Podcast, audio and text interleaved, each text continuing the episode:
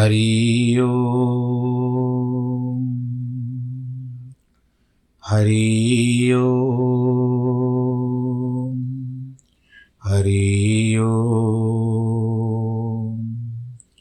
गुरुर्ब्रह्मा गुरुर्विष्णु गुरुर्देवो महेश्वरः।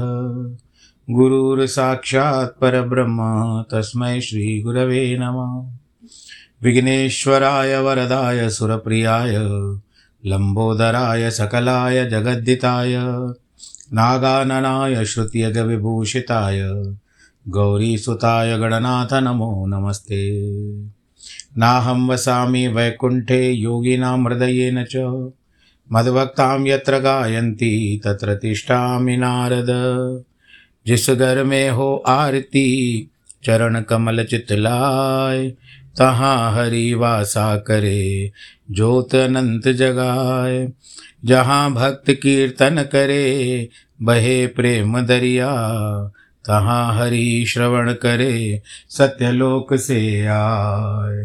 सब कुछ दीना आपने, भेंट करूँ क्या नाथ?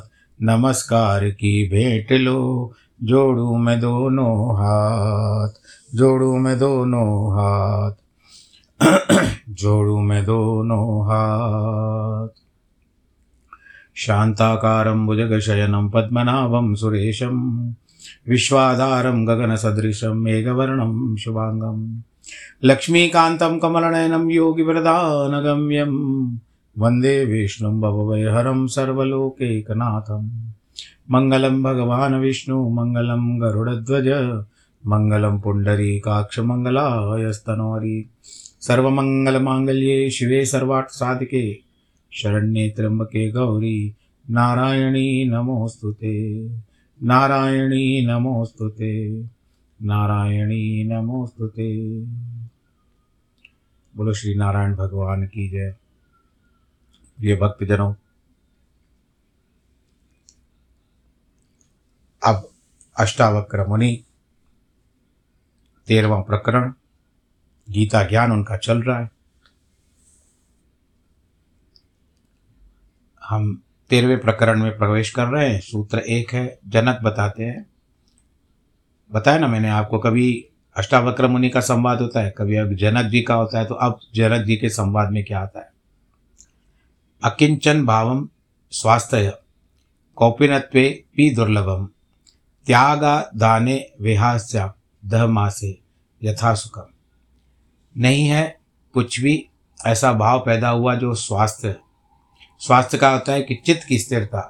मन शुद्ध है, सब कुछ अच्छा है तो और शरीर भी स्वस्थ है, चित्त भी स्वस्थ है तो आपको कुछ भी नहीं है, कोई रोग नहीं है तो वो स्वास्थ्य कहते हैं। स्वास्थ्य जब ठीक होता है तो चित्त भी स्थिर रहता है, मन भी अच्छा रहता है।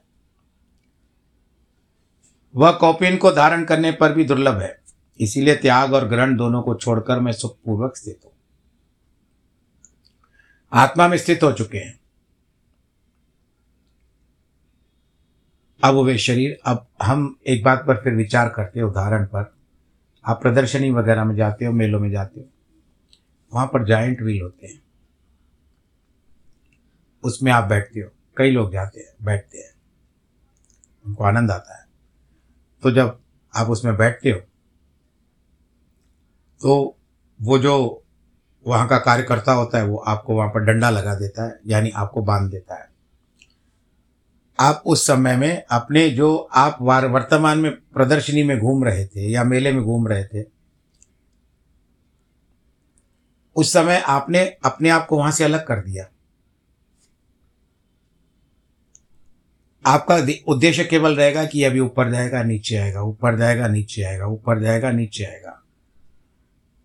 तो आपसे पूछा जाता है कि आप स्थिर हो चुके हो, मैं बंद करूँ? तो आप कहते हो, अनुमति देते हो। हाँ जी, बंद करो। हम तैयार हैं, सज हैं अब घूमने के लिए।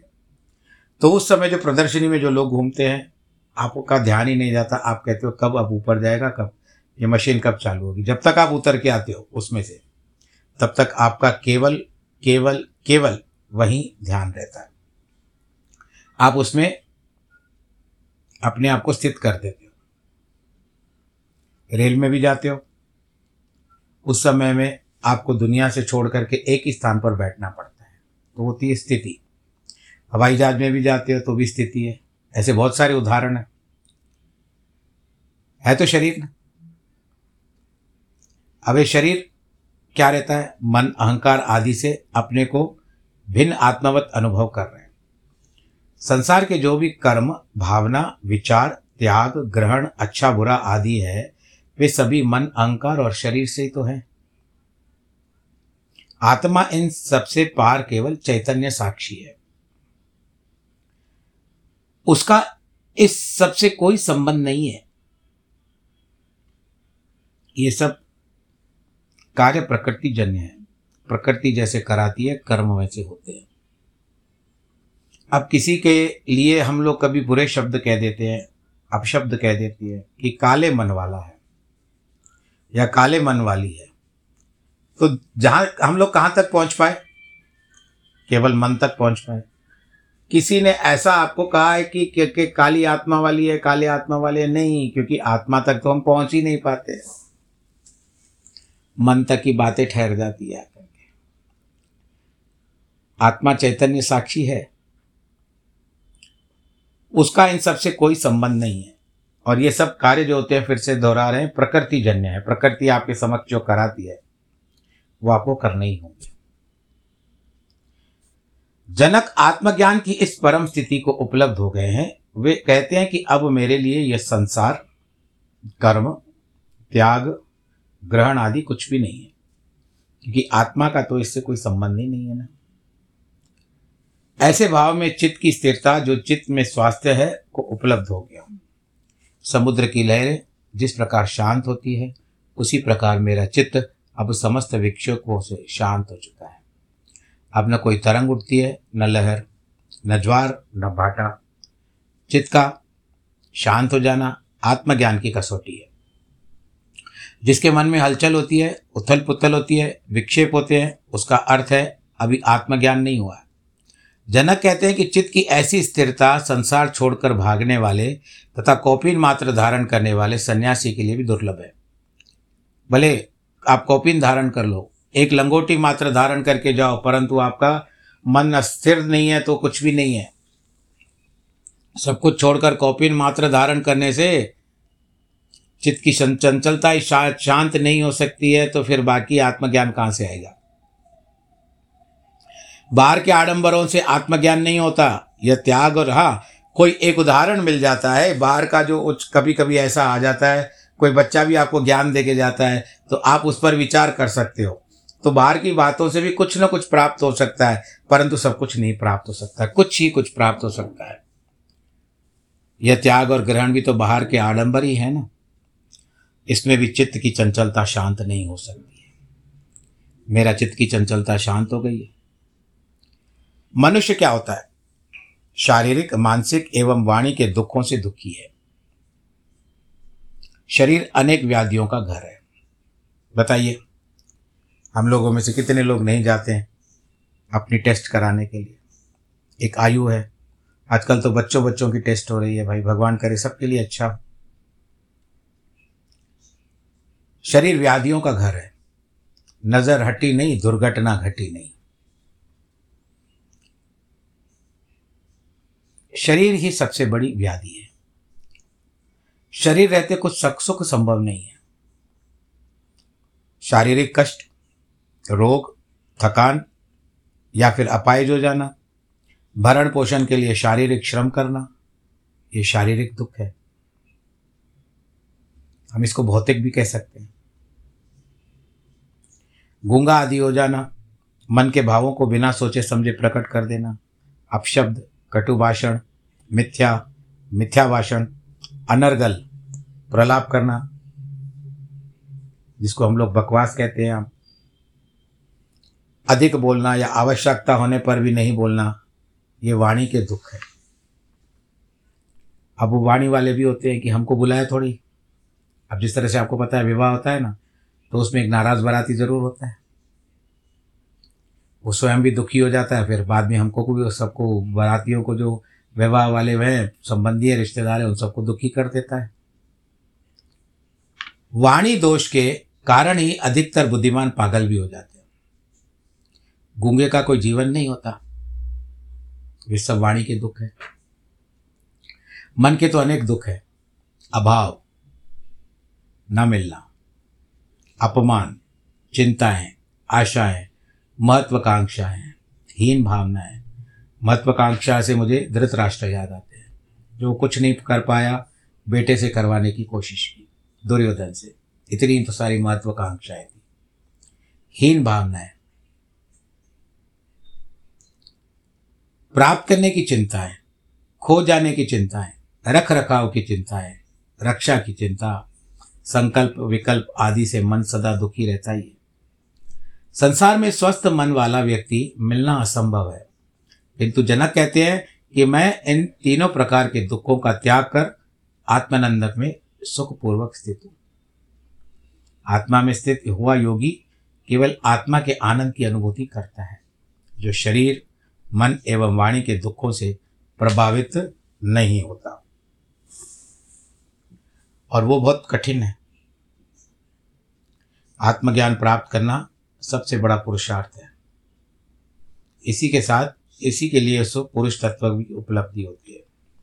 मनुष्य के कर्म दो प्रकार के होते हैं। कुछ तो स्वाभाविक होते हैं, जिसे प्रकृति अपने आप कराती है। इन्हें करना नहीं पड़ता। करने के लिए श्रम भी करना नहीं पड़ता। जैसे मूत्र इत्यादि त्याग करना। श्वास लेना भोजन का पचाना, हृदय का धड़कना, रक्त प्रवाह और शरीर के समस्त कार्य अपने आप होते हैं। नींद में भी होते रहते हैं। ये कोई कर्म नहीं है। कुछ कर्म ऐसे हैं जिन्हें मनुष्य कर्तव्य समझकर करता है। कुछ पाने की इच्छा से करता है। मान सम्मान, पद प्रतिष्ठा के लिए करता है। भोग की वासना से करता है। सुख, शांति, आनंद के लिए करता है। शरीर पोषण के लिए करता है। अपने विकास एवं उन्नति के लिए करता है। दूसरों की भलाई के लिए करता है, जिसको सोशल सोशलाइजेशन कहते हो। राग, द्वेष ईर्षा से भी करता है। आदि कर्मों का बड़ा विस्तृत जाल है, किंतु सब कर्मों में कोई भी कर्म आत्मकृत नहीं है। ये केवल दुनिया की दिखावा है और दुनिया में रहने वाले हैं। नाम होगा आपका और कर्म भी होगा आपका अच्छा हुआ तो अच्छा बुरा हुआ तो और बुरा। आत्मा अच्छे कर्म करने में आपके लोग साथ नहीं आएँगे, लेकिन बुरा कर्म करने में आपका पीछा भी नहीं छोड़ेंगे। आत्मा द्वारा किए गया कोई नहीं है, क्योंकि आत्मा करता है। करते हुए भी, यानी शरीर को चलाने वाली वही है, स्वतः है। परंतु नहीं। उसका न कर्म के साथ संबंध है, न कर्म फलों से मोबाइल ले लो, मोबाइल का भी काम सिम का होता है, परंतु बैटरी का नहीं होता। बैटरी का काम तो केवल प्रकाश मात्र देना है, मोबाइल को। पावर देना है। अहंकारवश किया हुआ हर कर्म अपना फल देता है।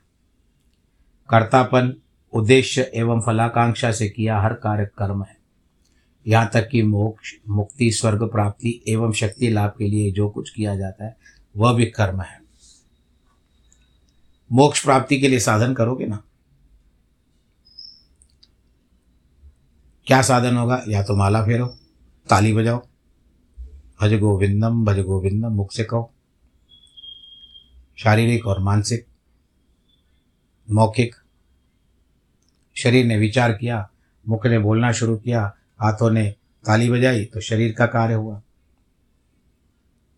या तो माला लेकर के बैठो। जहाँ मैं की उपस्थिति है, वही कर्म है, तथा वही उस कर्म फल का भोगता होता है, अन्यथा नहीं। आत्मज्ञानी भी कर्म तो करते हैं, उन्हें भी खाने पीने का रक्षण संबंधी कर्म करने पड़ते हैं। परंतु बल्कि वे भी सभी कर्मों का करते हैं, जिन्हें अज्ञानी करते हैं। वे त्याग व सन्यासी होकर कौपिन धारण करके नहीं रहते, जंगल नहीं भागते, कृष्ण जैसे युद्ध करके भी अपलिप्त रहते, अलिप्त रहते हैं। सन्यासी जंगल में रहकर भी लिप्त ही है।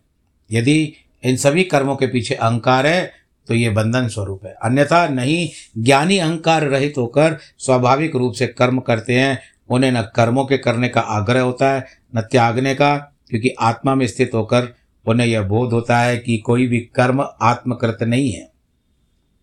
सभी प्रकृति जन्य है तथा मैं प्रकृति से भिन्न चैतन्य स्वरूप हूँ, इसीलिए जनक जी कहते हैं, मुझे ऐसा बोध हो जाने से अब अनाग्रह पूर्वक कर्म करना पड़ता है, उसे कर लेता हूँ कर्म करने से और दो, छोड़ने की वासना का परित्याग हो जाता है। कर्म और निष्कर्म के बंधन से संयुक्त भाव वाले शरीर के वे आसक्त जो योगी है, उनमें क्या बताते हैं कि शरीर में आसक्ति है। ये भी मुझे मिले, ये भी मुझे मिले, ये हमारी संता संतानें हैं, ये हमारे बच्चे हैं, उनके प्रति आसक्ति है, वासनाओं के प्रति आसक्ति है। और वहाँ फिर अहंकार मौजूद हो जाता है। तथा जहाँ अहंकार है, वहीं कर्ता मौजूद हो जाता है। और जहाँ अहंकार आता है, वहाँ मैं आ जाता है। कर्ता के रहते जो भी किया जाए, वह कर्म ही है। निष्कर्म का अर्थ क्या है? कर्ता का अभाव। मैंने नहीं किया, प्रभु ने करवाया। या भावनाओं ने करवाया। मैंने नहीं किया। मैं नहीं करना चाहिए। कर्म को छोड़ना निष्कर्म नहीं है। कर्म का अभाव भी निष्कर्म नहीं है। निष्क्रियता भी निष्कर्म नहीं है। आलसी व मुर्दे निष्कर्म को उपलब्धि नहीं होती। जहाँ मैं नहीं है, जहाँ कर्म के पीछे उद्देश्य है, फलाकांक्षा नहीं है, वही निष्कर्म है। सन्यासी भिखारी को कर्म करना पड़ेगा। आप जाते हो, आपको निमंत्रण आता है, किसी के विवाह का, किसी के गृह प्रवेश का, या किसी भी ऐसे अनुष्ठान का गृह प्रवेश आता है। का आपको निमंत्रण आता है। आपको आमंत्रित किया जाता है कि आइए। तो उस समय आप जाते हो, पर आपका कर्तव्य क्या है? वहाँ पर आप गतिविधि नहीं रहते हो। वहाँ पर जाओगे, जिसने आपको आमंत्रित किया है, आप उसके साथ मिलोगे, उसको बधाई दोगे, जो करना होगा करोगे, फिर आप आकर के बैठ जाओगे, और वहाँ पर आई कन्या, अन्य लोग भी आएँगे, वो सब बैठ जाएँगे, और उसके बाद जब भोजन का समय होगा, आपको बुलाया जाएगा, आप भोजन खाओगे और अंत समय अगर आप चाहो तो उसके मिल से मिल के आ सकते हो, ना चाहो तो आप ऐसे आ सकते हो। अभी आपने वहाँ पर किया क्या? आपने दुनियादारी निभाई। दुनियादारी निभाने से आपने कहीं भी हाँ आप जाके ये कह सकते हो कि कुछ काम हो तो बताओ, मैं आपको सहायता कर सकता हूँ। वो कहेगा, नहीं भाई, यहाँ पर सब कुछ व्यवस्थित है, सुव्यवस्थित है, आप आनंद के साथ बैठिए। आप बैठ जाओगे। अभी वहाँ पर आप केवल एक कहोगे कि मैं गया था, लेकिन वहाँ पर दूसरी जो मैं आएगी नहीं आएगी। मैं पर नहीं रहेगा वहाँ पर। मैं गया था, केवल रहेगा, जाकर आया। तो यहाँ पर क्या बात है कि कोई उद्देश्य था, आप उद्देश्य के लिए गए, लेकिन आप वहाँ पर निश्चिंत बैठे रहे, निष्क्रिय बैठे रहे, आनंद के साथ बैठे रहे। अभी क्या होता है, सन्यासी भिखारी को भी कर्म करना पड़ेगा। सन्यासी का क्या होता है? वो भी भीख मांगते हैं, भिक्षा मांगते हैं, यानी भीख मांगना बहुत बुरी बात पर भिक्षा मांगते हैं, भिक्षा यापन करते हैं। भिखारी को भी कर्म करना पड़ेगा। कर्म छोड़ना ईश्वर कार्य में बाधा पहुंचाता है। कर्म करो, किंतु उसे ईश्वर कार्य समझ करके करो। जो घटनाएँ आपको करवा देती है, वो करो। कर्तापन से तो मुक्त हो जाओ निमित्र मात्र बन जाओ। कर्ता का बोध ही अहंकार है, जो प्रारंभिक पाप है। कर्ता केवल परमात्मा है, सब उसके नियम से चल रहा है। कर्म न करना भी उसके कार्य में बाधा पहुँचना है। जो पाप है, निष्कर्म अपेक्षा रहित होता है। कुछ पाने के लिए छोड़ना भी निष्काम नहीं है। यह सौदेबाजी है, यह त्याग नहीं है। वासना पूर्ति हेतु किया गया भजन, पूजन, पाठ भी निष्कर्म नहीं है। वह सकाम कर्म भी दुखों का कारण है। दो रुपए का नारियल चढ़ाकर एक हनुमान चालीसा का पाठ करके लंबा चौड़ा मांग पत्र रख देना कोई साधना नहीं है। मांगना संसार है, वही मांगना साधन है, कर्म से भागना भी कर्म है, इसमें भी कर्ता भाव है। बताते हैं कि गीता में कि इस लोक में कर्म सिद्ध को चाहने वाले लोग देवताओं की पूजा करते हैं। देवता सहायता देते हैं, ईश्वर स्वयं नहीं देता। शरीर के लिए आवश्यक कर्मों का करने वाला, स्वाभाविक रूप से कर्म करने वाला, कर्म करते हुए कर्म बंधन से मुक्त रहता है। आग्रह पूर्वक हटपूर्वक किया गया हर कर्म बंधन है। त्याग और ग्रहण दोनों में आग्रह होने का बंधन है। अपेक्षा का असंतोष का कारण है। कर्म त्याग का उपदेश देने वाले दुनिया को विकृत कर दिया है। जीवन और कर्म पर्यायवाची है। अपोजिट, एक दूसरे के पीछे है। या तो दोनों रहेंगे या दोनों छूटेंगे। और छूटेंगे तो एक ही टाइम पे छूटेंगे, एक ही समय पे छूटेंगे, वो जब शरीर आप छूटेगा। शरीर से प्राण निकल जाएँगे, तब सब छूट जाएगा। योगी की साधना शरीर से आरंभ होती है, जो साधना की प्रथम सीढ़ी है। वह एक एक सीढ़ी पार करके आगे बढ़ता है। अतः वह शरीर में आसक्त रहता है। उस आसक्ति के कारण वह कर्म और निष्कर्म दोनों में संयुक्त भाव वाला होता है। क्योंकि शरीर में आसक्ति के कारण वह भी करेगा, कर्म ही होगा। निष्काम, निष्कर्म की साधना भी शरीर से आसक्त होकर करेगा। अतः दोनों भाव वाला होने से दोनों ही उसके बंधन स्वरूप है, जिनको किंतु जनक कहते हैं कि मैंने इस देह के संयोग और वियोग दोनों से अलग चैतन्य आत्मा में स्थित हो चुका हूँ। अहंकार मनुष्य को जन्म से मिलता है। और यदि अच्छा भी बनना चाहे तो कोई ना कोई आकर के उसका परे पड़ोसी या कोई रिश्तेदार या कोई मित्र उसको मैपन सिखा देता है। या परिवार के संस्कार भी उसको मैपन सिखा देते हैं। और अंततः मजबूरी से उसको मैपन आ ही जाता है। या तो जन्म से ही कर्म के साथ जुड़ जाता है। संसार यदि अहंकारी है तो आश्चर्य नहीं है, क्योंकि संसार का सारा खेल अहंकार है। किंतु यह ज्ञान प्राप्ति के बाधक है। संसारी के वनस्वत धार्मिक व्यक्ति का अहंकार अधिक होता है। अहंकार हमेशा दूसरों का ध्यान अपनी ओर आकर्षित करता है। हम अपने भोजन, वस्त्र, मकान, जेवर कार्य आदि का उपयोग, उपयोगिता के आधार पर न करके अहंकार तृप्ति के लिए करते हैं। हम दिखावे के लिए करते हैं, जिसकी निजता श्रेष्ठ नहीं होती, वही दिखावे में रुचि देता है। व छोटे व हीन व्यक्तियों का अहंकार सर्वाधिक होता है। मनुष्य भी प्रकृति का ही एक अंग है। प्रकृति के अन्य सभी अंग निरुद्देश्य है। अपने स्वभाव में सब लोग जी रहे हैं। किंतु मनुष्य ने अपने जीवन का उद्देश्य निश्चित कर लिया है। नारायण की इस माया का, ऐसा सबका हुआ हाल अपनी अपनी खाल में सभी जीव खुशहाल। जो जिसको, जो योनि मिल गई, वो लोग उस योनि में प्रसन्न हो जाते हैं, आनंद के साथ रहते हैं। सृष्टि का निर्माण किसी उद्देश्य से नहीं हुआ। एक ही चैतन्य ऊर्जा स्वाभाविक रूप से अपने गुण कर्मों के अनुसार फैलती है। उद्देश्य निश्चय करना मनुष्य की व्याख्या है। उद्देश्य जीने से अहंकार की तृप्ति होती है, किंतु उद्देश्य निश्चित करने से संघर्ष उत्पन्न होता है। खेल में जितना अधिक उद्देश्य हो, संघर्ष अनिवार्य है। धन इकट्ठा करना उद्देश्य है। शोषण, बेईमानी, भ्रष्टाचार आवश्यक है। क्योंकि धन ऐसे नहीं आता। ऐसे नहीं आता, सबको अच्छी तरह से भी आता है। परीक्षा के पास होने, उद्देश्य तो हथकंडे के आवश्यक है। अगर आपके पास ऐसे ही धन आता है तो समझ लो आपने पूर्व जन्म में अच्छे कर्म किए। जिसके कारण आपके पास धन का अभाव नहीं हो रहा है। कितना भी खर्चा करो, धन वैसे का वैसा स्थिर है। तो समझ लीजिए कि आपके पूर्व जन्म, बहुत सारे जन्मों का कर्म है, वो आपको इस जन्म में मिल रहा है। तो उसका सदुपयोग क्या करोगे? आपको दान पुण्य करना है। अब वो दान पुण्य में मैं पन का हटा दो कि मैं कर रहा हूँ। आपको परमात्मा ने दिया जब रक्षाबंधन में छोटे होते हो, भाई होते हो, भाई होते हैं ना, उस समय बहन राखी बांधती है तो माँ देती है, बेटा दे अपने बहन को। ये तू दे, लिफाफा दे, ये तू उसको जो, क्या कहते हैं उसका पारितोषक और उसका मान सम्मान कर। माँ देती है, तभी देती हो ना आप लोग। तो यहाँ भी कोई देने वाला है, तभी आप दे सकते हो।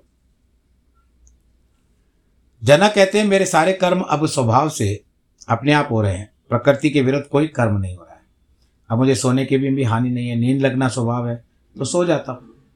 आखिर शरीर है। स्वभाव के विरुद्ध जागता भी नहीं। ऐसा नहीं कि सोचता कि सोने से पहले मुझे हानि हो जाएगी काम बिगड़ जाएगा घाटा हो जाएगा। ना मैं समझता हूँ बहुत यत्न करने से बड़ी सिद्धि मिल जाएगी। स्वभाव से जितना आवश्यक है उतना ही अनिवार्य है। उतना लाभ ही चिंता एवं उद्देश्य निर्धारण अशांति का कारण है। घड़ा जितना रखा हुआ है पानी का घड़ा उसका जितना आकार होगा साइज़ होगी, आप उतना ही जल भर पाओगे। उससे ज़्यादा जल बाहर डालोगे तो वो भी संभाल नहीं पाएगा, वो बाहर गिराता जाएगा। और दूसरा, यदि आपने पानी का जो नल आता है, उसके नीचे उल्टा घड़ा डाल दिया, रख दिया तो वो तो भरेगा ही नहीं। अज्ञानी जो होता है, आखिर में क्या कहते हैं कि सुखादि रूपा नियम भावेश्वा लोक्य भूरिश शुभाशुभे विहायस्मा दह मासे यथा सुखम अनेक परिस्थितियों में सुखादि की अन्यता को बारंबार देखकर शुभ और अशुभ दोनों को छोड़कर मैं सुखपूर्वक रहता हूँ। अज्ञानी संसार में दुखी दुखी दुख देखता है। उसे संसार में दुख ही दुख दिखाई देते हैं। सुख कहीं दिखाई नहीं देता। वह दुखों को बढ़ाकर एवं सुखों को कटाकर देखने का आदि है। मीन में एक वास्तव में क्या होता है? इस बात को कहते हैं कि मीन में एक निकालने की आदत होती है उसको। इनके लिए वह सारी सृष्टि, समाज एवं भगवान तक को दोष दे देता है। दुखों की निवृत्ति एवं सुख प्राप्ति हेतु अनेक प्रकार के शुभ, अशुभ कर्म भी कर लेता है। दूसरों को दुख पहुंचाकर स्वयं सुख प्राप्त करना चाहता है। किंतु जनक कहते हैं मैंने अनेक परिस्थितियों में, अनेक जन्मों में देख लिया है।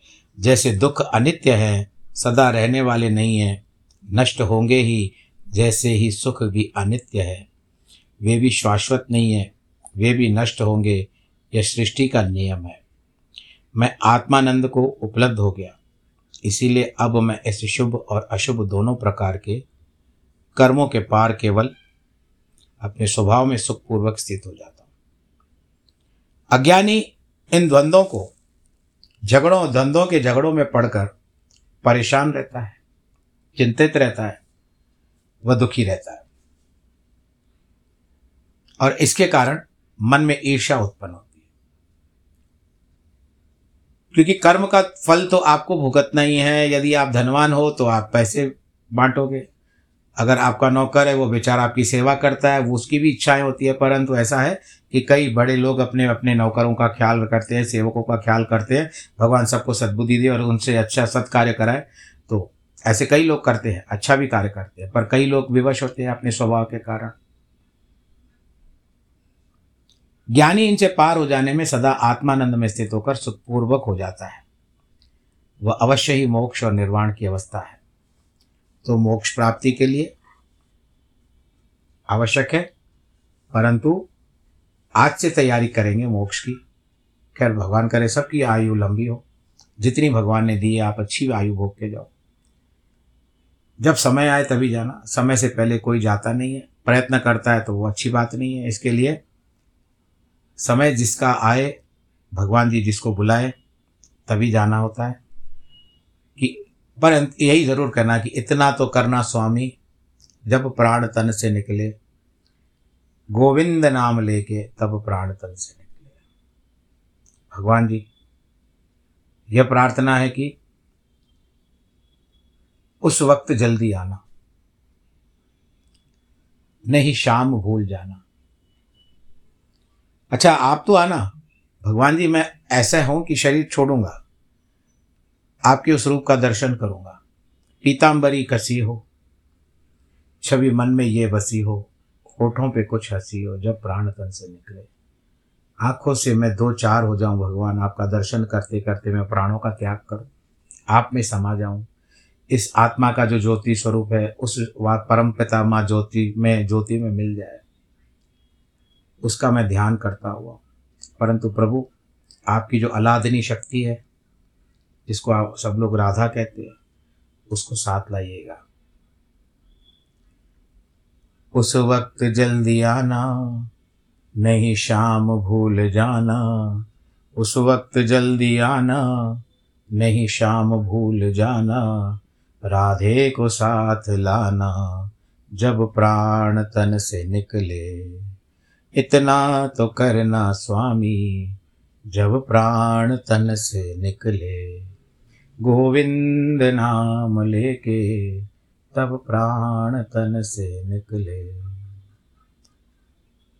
श्री कृष्ण गोविंद, हरे मुरारे, हे नाथ नारायण, वासुदेव श्री कृष्ण गोविंद, हरे मुरारे, हे नाथ नारायण, वासुदेव श्री कृष्ण गोविंद, हरे मुरारे, हे नाथ नारायण, वासुदेव। आज के प्रसंग को पूरा किया।